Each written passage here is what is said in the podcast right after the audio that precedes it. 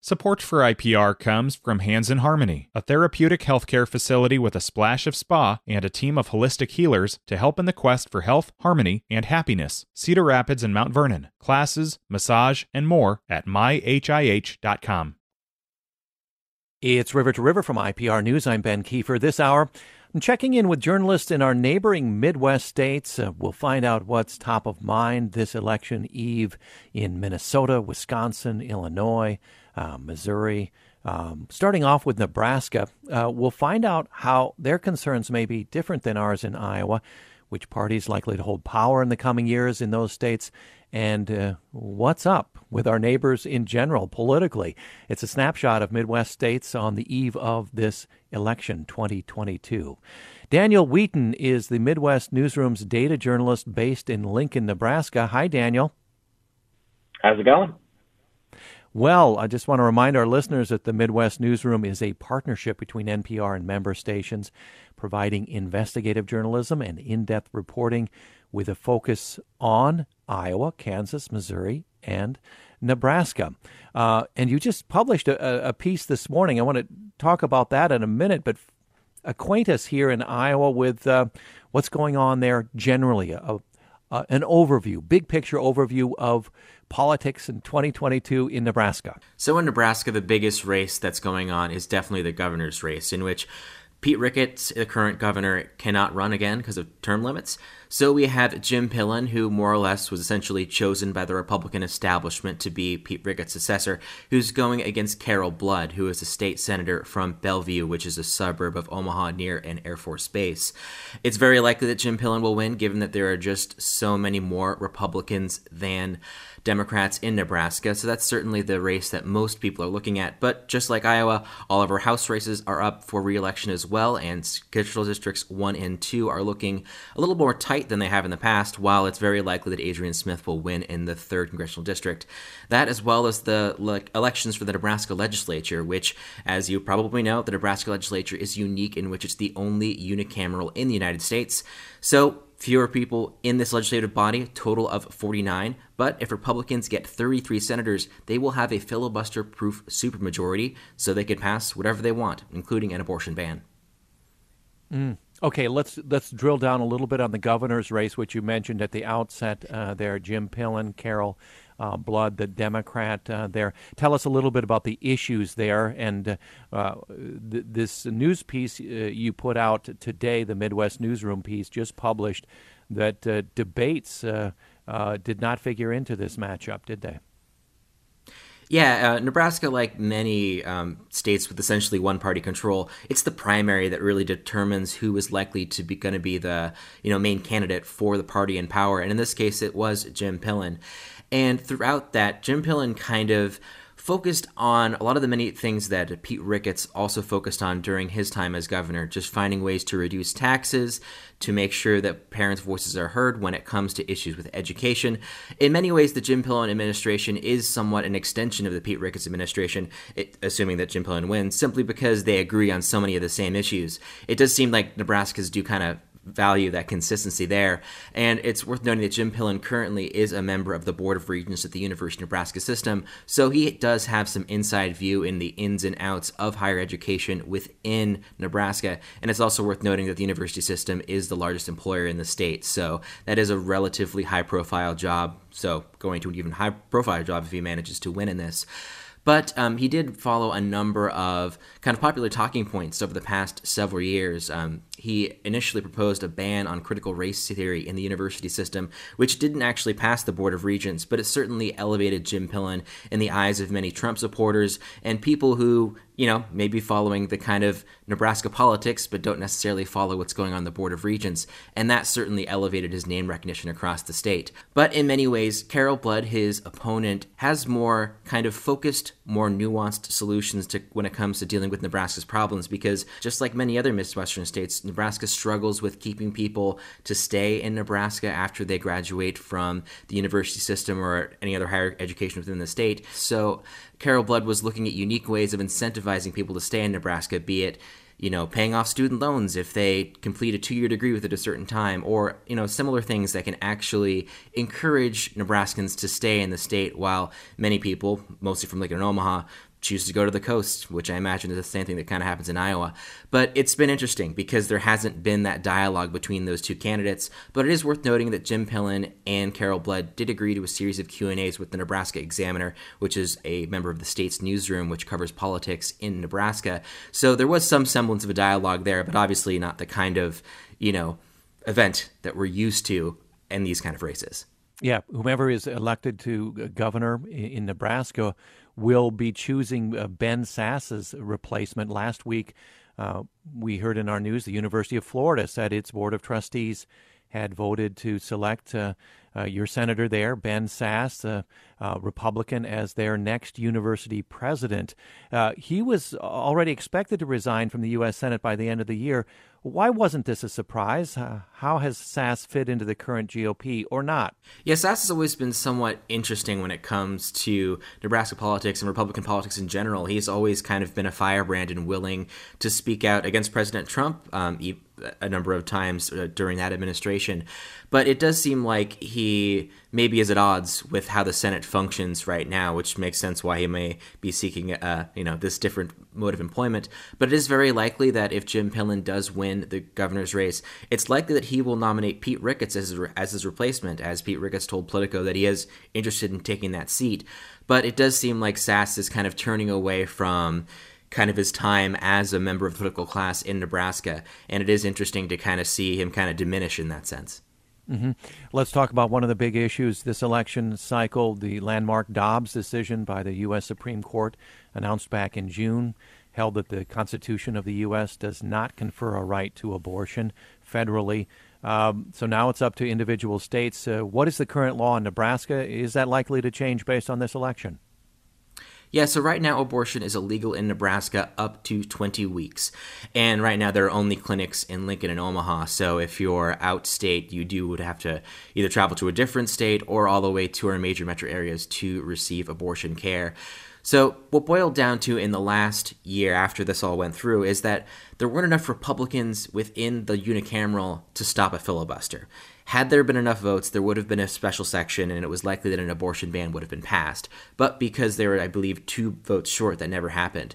So that's why, depending on exactly what goes on in Lincoln and Omaha for the majority of the state senators within those two cities, if Republicans eke out enough votes, if they get to that number of 33, they will have a filibuster proof majority. And it is likely that that's kind of the bar for the legislature to pass an abortion ban given that there are some Republicans who, you know, are, are, a bit more liberal on, on abortion and are willing to kind of keep the status quo as it is, given that the 20 week ban is, you know, a ban.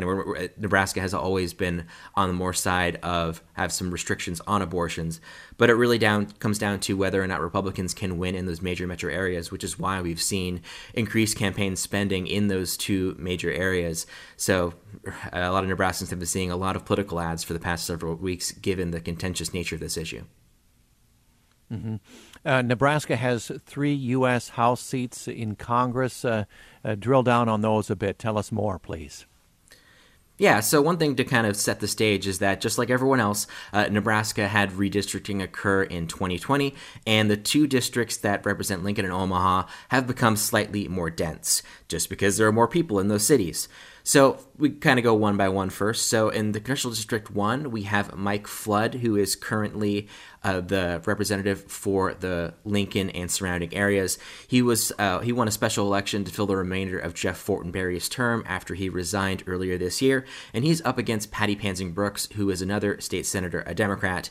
And during the special election, which occurred in June, Patty Pansing Brooks got closer than expected. Mike Flood won with a margin of 43% to 46%, but that was relatively closer to the Dobbs decision. So it is likely that the increase in turnout that we saw during that time was kind of a result of that news, which certainly was a political shock to Nebraska and the rest of the United States. But Given the redistricting, the focus isn't just entirely on Lincoln in the 1st Congressional District, it also is part of the Omaha suburbs.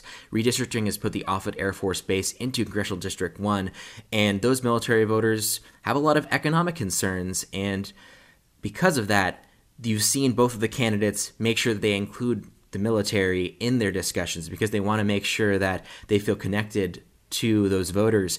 And naturally, when it comes to redistricting, some people who aren't listening to River to River or following the Midwest newsroom may not know they're in a different district. So it's kind of uh, interesting to see them always uh, have information on the military base and Bellevue just because some people may not know that the redistricting has changed which district they are in.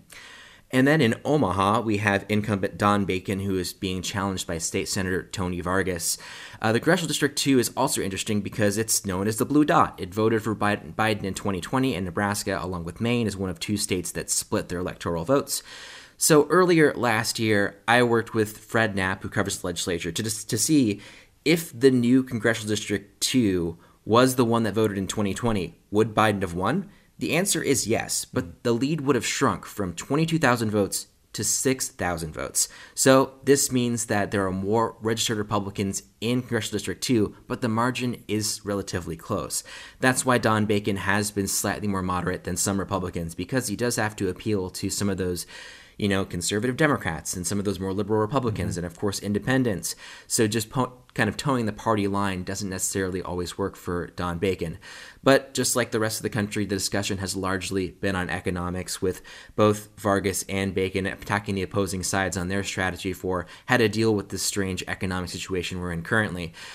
But it will be interesting to see if Congressional District 2 does elect a Democrat because it has always been a politically contentious part of the state, just given that Omaha is the largest city and its suburbs do have that political power. Okay, one more district, uh, District 3 in Nebraska. Uh, short and sweet. What's that look like? Well, it's very likely that Adrian Smith will win. Uh, he has won every election nine in a row, and if he does win, he will become the most senior con- member of the congressional delegation in Nebraska. And he says he wants to become the chair of the Ways and Means Committee if Republicans take the House back. Okay. And finally, in the legislature, in congressional races, uh, talk a little bit about election deniers uh, in Nebraska, those who believe the false claims of election fraud in, in 2020 spread by the former president and many uh, GOP candidates running for office. Yeah, so we really haven't seen much of that within people who are running for office, which is a good sign when it comes to defending democracy.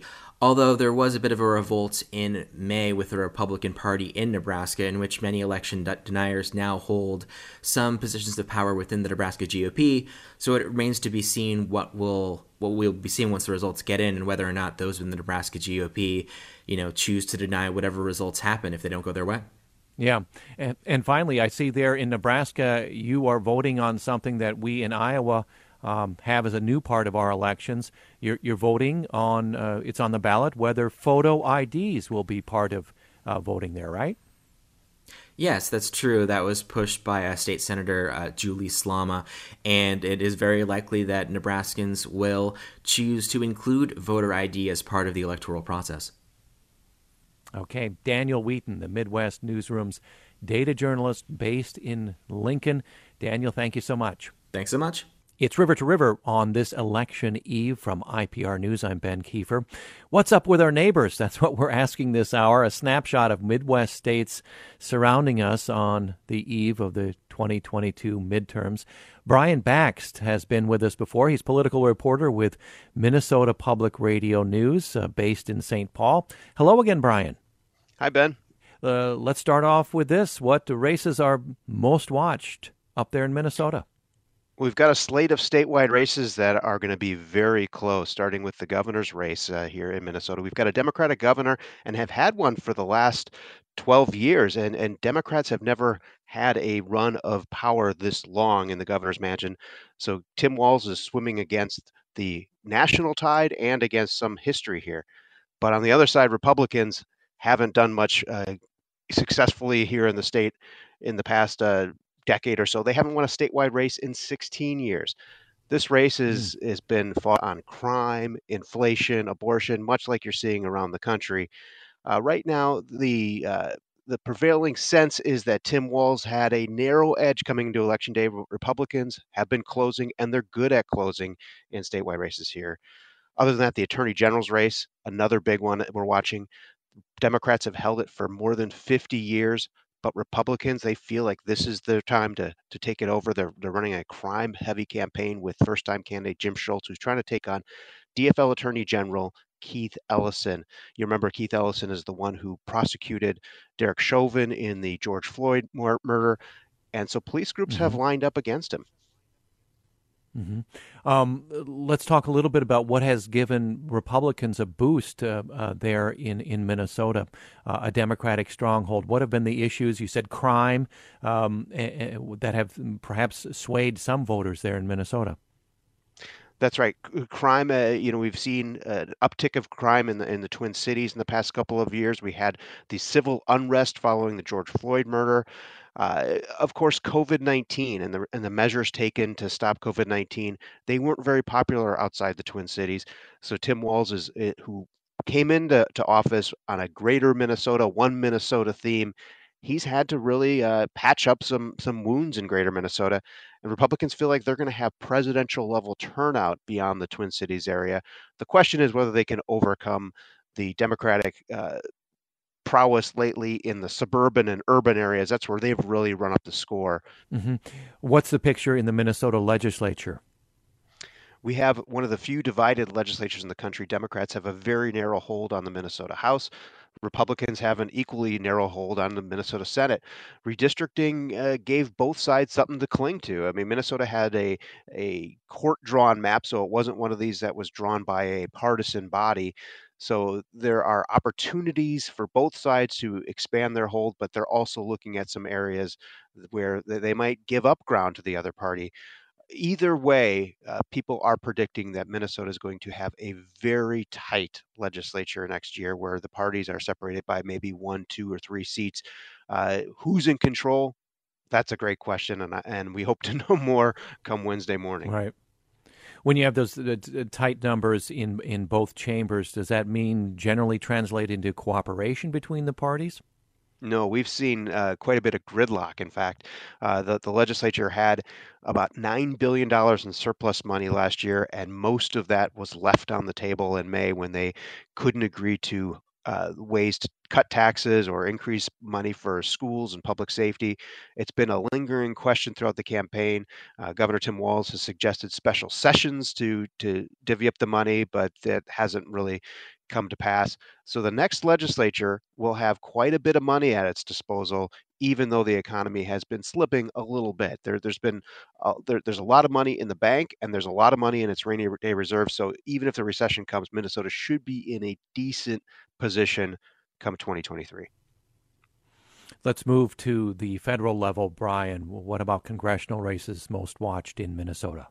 Yeah, we've got eight seats. We've narrowly hung on to eight seats in the, the latest reapportionment. This time, only one seat is truly in play, and that's in the South Suburban metro area, uh, the second congressional district. Angie Craig is the incumbent. She's a Democrat. She's running against Tyler Kistner, a former Marine, who ran against her last time, and it was a, a two point race. The difficulty there is there's a third party candidate on the ballot uh, on, running on a marijuana slate, but this candidate died last month but this uh, Paula Overby, her name will still appear on the ballot. Last time the the same thing happened. It, it's incredible that the same thing happened in the same district where the marijuana candidate died prior to the election. That candidate got six percent of the vote last time. Angie Craig knows that she really can't afford much slippage if she's going to go back to Washington. It's been a very expensive race, a very nasty race, and there are wall to wall ads uh, from, from these two candidates, sometimes appearing three or four in a block. Eh, when people turn on their TVs. Mm-hmm. We've seen so many states uh, switch to uh, make uh, cannabis legal. What does it look like in, in Minnesota? Is it trending that way as well? The, the Minnesota House passed a cannabis legalization bill, but the Minnesota Senate didn't even take it up. The governor, the current governor, Tim Walz, supports it. Uh, Minnesota is not one of these states where there are many ballot propositions that come to pass. So this one seems like it's got to come through the legislature, and the makeup of the legislature next year is going to determine the fate of legalization push. Mm-hmm. Um, any ballot measures for Minnesotans? Not this year. Uh, it's it's purely candidate-driven uh, campaigns heading into this this election tomorrow, and uh, like I said, we're bracing for some pretty close races. We've seen some recounts in the past, and so we're not ruling out that that's going to be a possibility in one or two or maybe even more of these races. Tell us a little bit about what has been a national, major national theme in these elections. And I, I see that according to an uh, NPR news analysis, one nearly one in four Republicans running for the Minnesota legislature this year have rejected or questioned the outcome of the 2020 election. Uh, talk about that a little bit. How, how much has that been present in the campaign? That's right. And a lot of those Republicans are running in seats where they're likely to be elected. So a lot of them will come into office looking to change voter laws ahead of the 2024 election. The Secretary of State's race has been an expensive race, an unusually expensive race in Minnesota. Uh, Democratic incumbent Steve Simon had, and his allies have spent about $6 million trying to keep hold of that office. Uh, his chief opponent is uh, Kim Crockett, and she has been in that camp where she's been skeptical of the 2020 result and saying that the state needs to crack down on uh, voter integrity. She wants photo ID at the polls, and she she says that they should have a long, we should have a shorter early voting window. Minnesota has about a 46 day voting window. Uh, so, so that one is an important one. Uh, Steve Simon has, like I said, he's he's had more money spent on his behalf, and there have been quite a bit of ads suggesting that uh, if Kim Crockett is elected, Minnesota might go backwards in terms of voting accessibility. Mm-hmm. Public education in Minnesota has always been held up as a model. I understand education funding uh, driving some Democratic messaging. That's right. The uh, Republican nominee for governor, Scott Jensen, has suggested that maybe there's too much money going into education or going to the wrong places. He suggested that he might seek to cut some education or to allow more public money to go to private uh, tuition credits or, or some other type of voucher system. But on the flip side, Scott Jensen is raising student achievement. He's brought up the the academic losses during the the post pandemic time, since we've seen test scores sliding, Minnesota's rankings in the national uh, uh, reading and math scores ha- has slipped a little bit. Um, it, it's it's been an issue that both sides have grabbed onto just in different ways. Republicans are also bringing up parental control. There's quite a bit of school board races in Minnesota where conservative groups have really made a, a concerted push to take over school boards. So that's one of the areas that we're watching down the ballot. Yeah, that's something that uh, Minnesota has uh, in common with Iowa. The even the, the, school boards becoming sort of nationalized in terms of politics and, and often very contentious. School school board meetings used to be um, rather sleepy, if I can yeah. put it that way, Brian. No more, no true. more in That's some true. cases, right? No, no. In, in some of these areas, there are slates of candidates who are are looking to push push out uh, longtime school board members, some of whom have teachers union backing, and so it's a really big tussle between the teachers union and the conservative groups who are pushing this parental rights theme. Brian, any vital points that we missed? I don't think so. I we're, we're just hoping that everything goes smoothly and maybe we, we can avoid a recount or multiple recounts uh, and, and, let the campaign season end on Tuesday. Brian Bakst is political reporter with NPR News. He's based in St. Paul. Brian, good to chat with you. Thank you so much, and uh, hope you survive uh, this uh, next these next few days in good shape. You too, Ben. Support for IPR comes from Hands in Harmony, a therapeutic healthcare facility with a splash of spa and a team of holistic healers to help in the quest for health, harmony, and happiness. Cedar Rapids and Mount Vernon. Classes, massage, and more at myhih.com. Hi, it's Terry Gross, the host of Fresh Air. We bring you in depth, long form interviews with actors, directors, musicians, authors, journalists, and more. Listen to our Peabody Award winning Fresh Air podcast from WHYY and NPR. And we're back with more of this edition of River to River from IPR News. Asking this hour, what's up with our neighboring states on the eve of this 2022 election? In Wisconsin, Republicans stand on the verge of total veto proof power. Let's talk with Shawn Johnson. He's Capitol Bureau Chief at Wisconsin Public Radio. Hello again, Shawn. Hi, thanks for having me. Thank you for joining us in a very busy election season. Unlike Iowa, your state is a battleground state in the national scene, yet uh, Republicans, as I just mentioned, in your states, in Wisconsin, close to capturing supermajorities in the state legislature. Let's start there. How has the GOP managed this?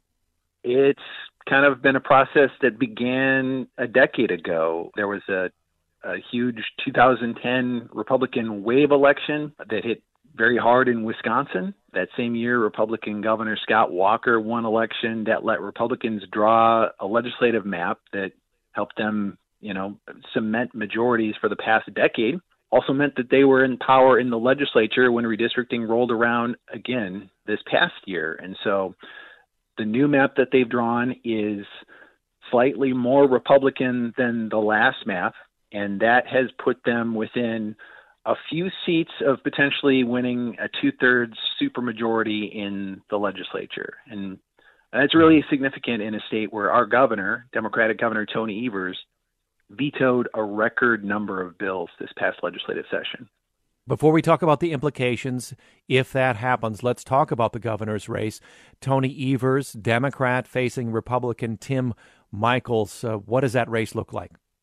It looks extremely close.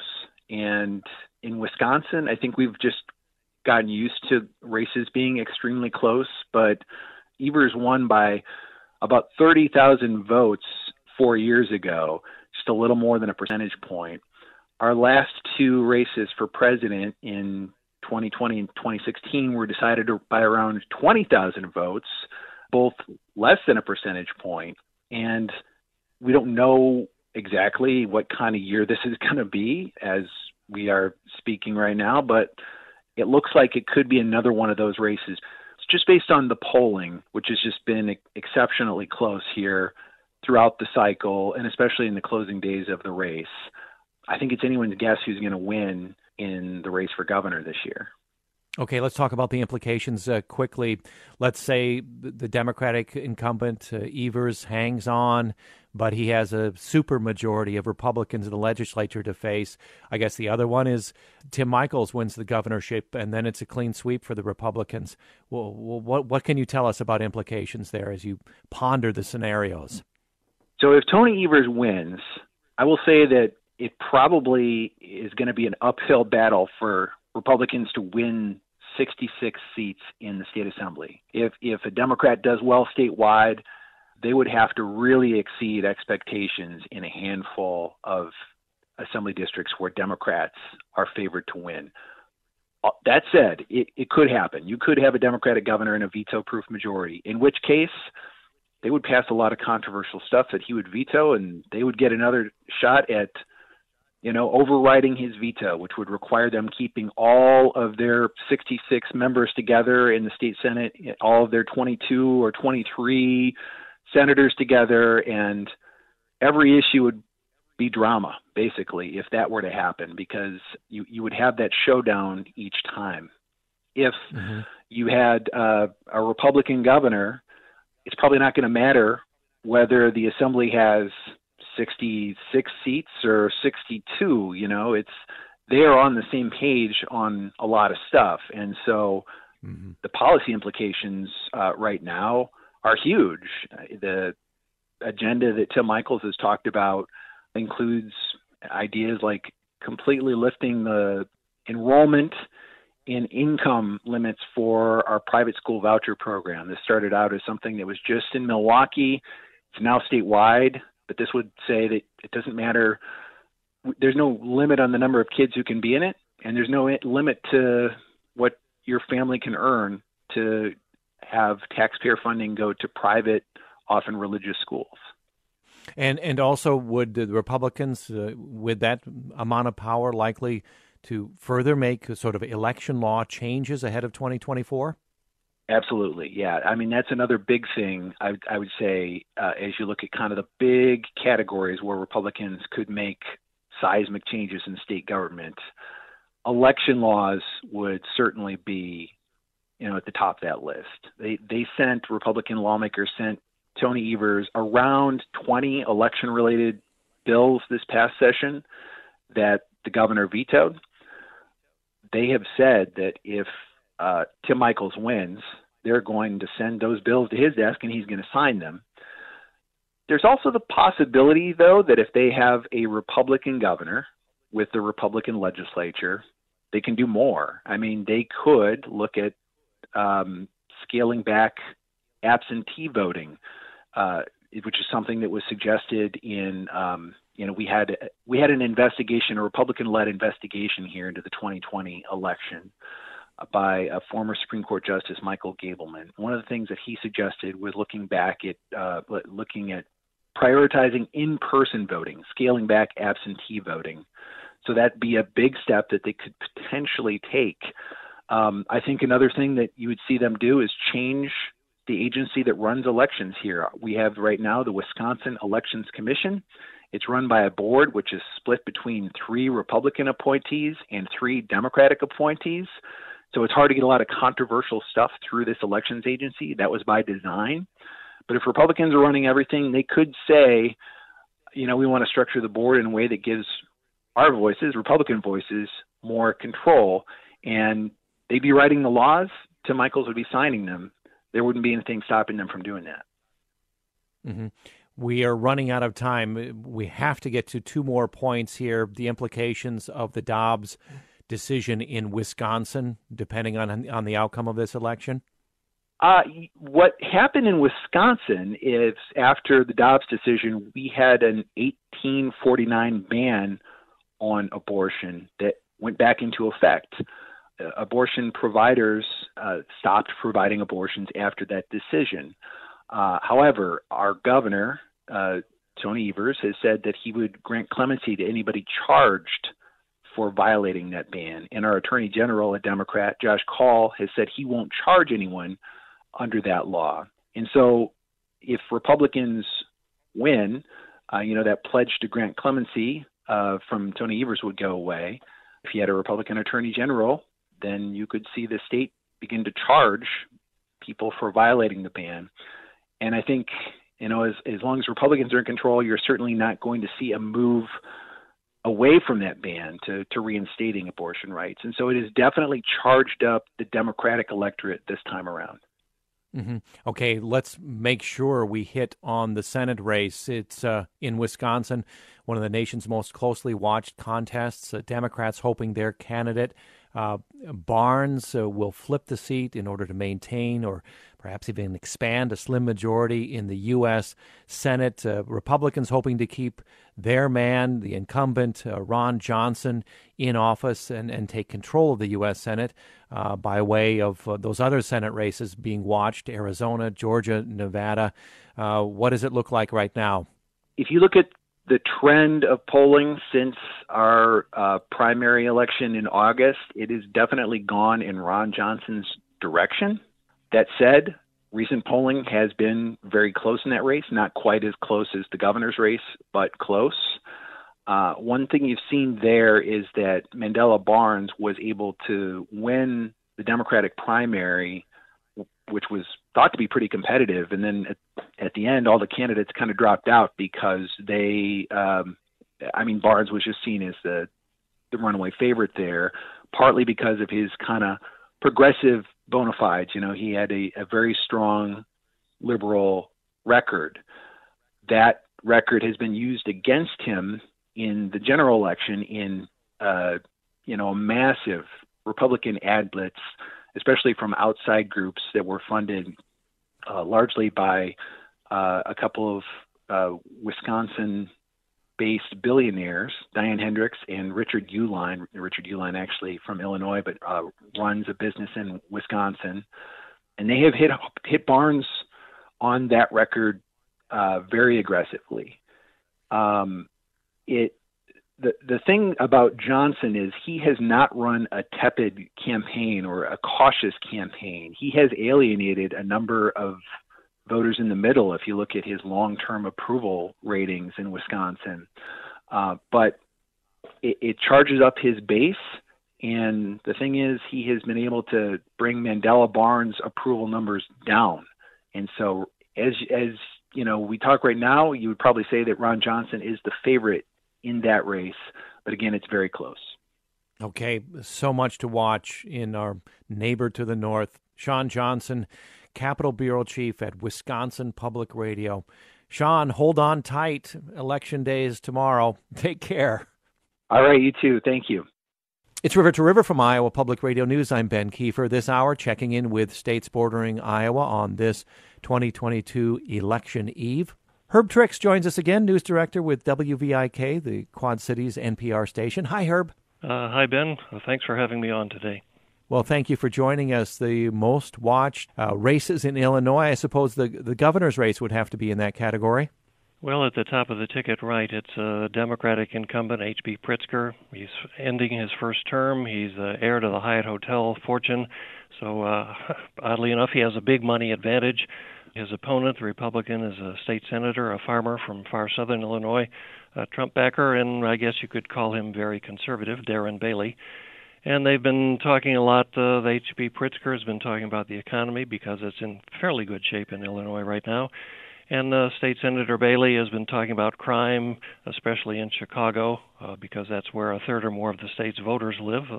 And he's been talking, calling calling Chicago a hellhole and uh, various other terms like that. Wow, using those words. You said oh, he's yes. a he's a Trump backer. Uh, I mean, there's there's a spectrum there. How much of a Trump backer is? Well, I think senator? he's more along the lines of you know he w- was happy with the endorsement of uh, former President Donald Trump, but he doesn't get into election denial or anything quite quite that far. He's more like you know trying to appeal to the uh, the many Trump voters in Illinois. Mm-hmm. What have been in the gubernatorial race the most contentious issues? Uh, if it's like the national narrative, the Democrats are, are running on uh, abortion and, well, threat to democracy, uh, Republicans on inflation and, and crime. Is it similar in this gubernatorial race? Well, abortion and crime have been major issues. Uh, State Senator Bailey has been talking a lot about crime, especially in the Chicago area, where there's been some notorious crimes in recent months. Governor Pritzker has been talking about the Illinois economy that's in fairly decent shape. Uh, some money, some ARPA money, helped the state pay off some bills, and even there was a property tax rebate that uh, was uh, sent to all Illinois residents back in September. And if you were a bit cynical, you might think, oh, the timing is very interesting. But at any rate, uh, some of the money came back. So at least the economy in Illinois, unlike the nation, looks like it's in fairly decent shape these days. Mm-hmm. What about the Illinois legislature? What are you watching there? Probably the overall, we're just watching to see if the Democrats lose their supermajorities in both the state house and state senate. My guess is the Democrats will keep their supermajorities, but there might be a seat or two here and there. Let's pivot over to the U.S. House. Of course, uh, Illinois, far too many districts to go through, but are there any that jump out uh, worth mentioning at this point? Well, one of the competitive districts is the one that includes the Quad Cities. Um, it's sort of competitive in the same way that uh, a couple of uh, eastern Iowa districts are, and even your third district. It's seen as uh, you know control of the House will hinge on what happens in these districts. The 17th includes uh, all of the Quad Cities, a whole lot of rural Illinois, but it also includes parts of uh, Rockford and Peoria for some Democratic votes. Remember, the Democrats drew the new district line, so they wanted to make mm-hmm. it uh, fairly safe. Uh, we have a Democrat, a very interesting candidate. He's a former TV meteorologist, but he um, worked in both Rockford and the Quad Cities, so he had some name recognition in the district, and he was able to beat five other candidates in the primary back in the spring. Um, kind of a surprise there because the other candidates were all very solid you know, uh, state legislators and former military people and all sorts of folks like that. The Republican is a woman named Esther Joy King, a lawyer and Army reservist who narrowly lost two years ago to a five term incumbent Democrat. So she got her name recognition and got some, uh, you know, made some friends two years ago and is coming back to do it again. And if the Republicans have a very good day tomorrow, then she could be one of those elected to the House. One more point quickly before we say goodbye, Herb. Um, I understand in Illinois a constitutional amendment uh, to um, uh, give workers the rights uh, to the right to unionize. Put it in the Illinois Constitution. Mm-hmm. Well, what it would guarantee the right to collective bargaining, mainly for state employees, because private employees are mainly covered by federal agencies but it's one of those things that's similar to the gun rights amendment in Iowa. Um, collective bargaining rights are not really in danger now in Illinois, and gun rights are not really in danger in Iowa right now. But it's more like insurance Indeed. for the future. Very good. Uh, thank you for catching us up on the politics um, as of this midterm election. Herb Trix, news director at WVIK. Uh, NPR station in the Quad Cities. Until next time, Herb, thank you and uh, uh be well uh, during the next few days. And thank you, Ben. Thanks for having me on. You're listening to River to River from IPR News. I'm Ben Kieffer, checking in today with neighboring Midwest states. Uh, Missouri, let's turn to the South. Uh, Missouri used to be a bellwether state. No more. Let's talk with Jason Rosenbaum. He's politics correspondent with St. Louis Public Radio. Hi, Jason.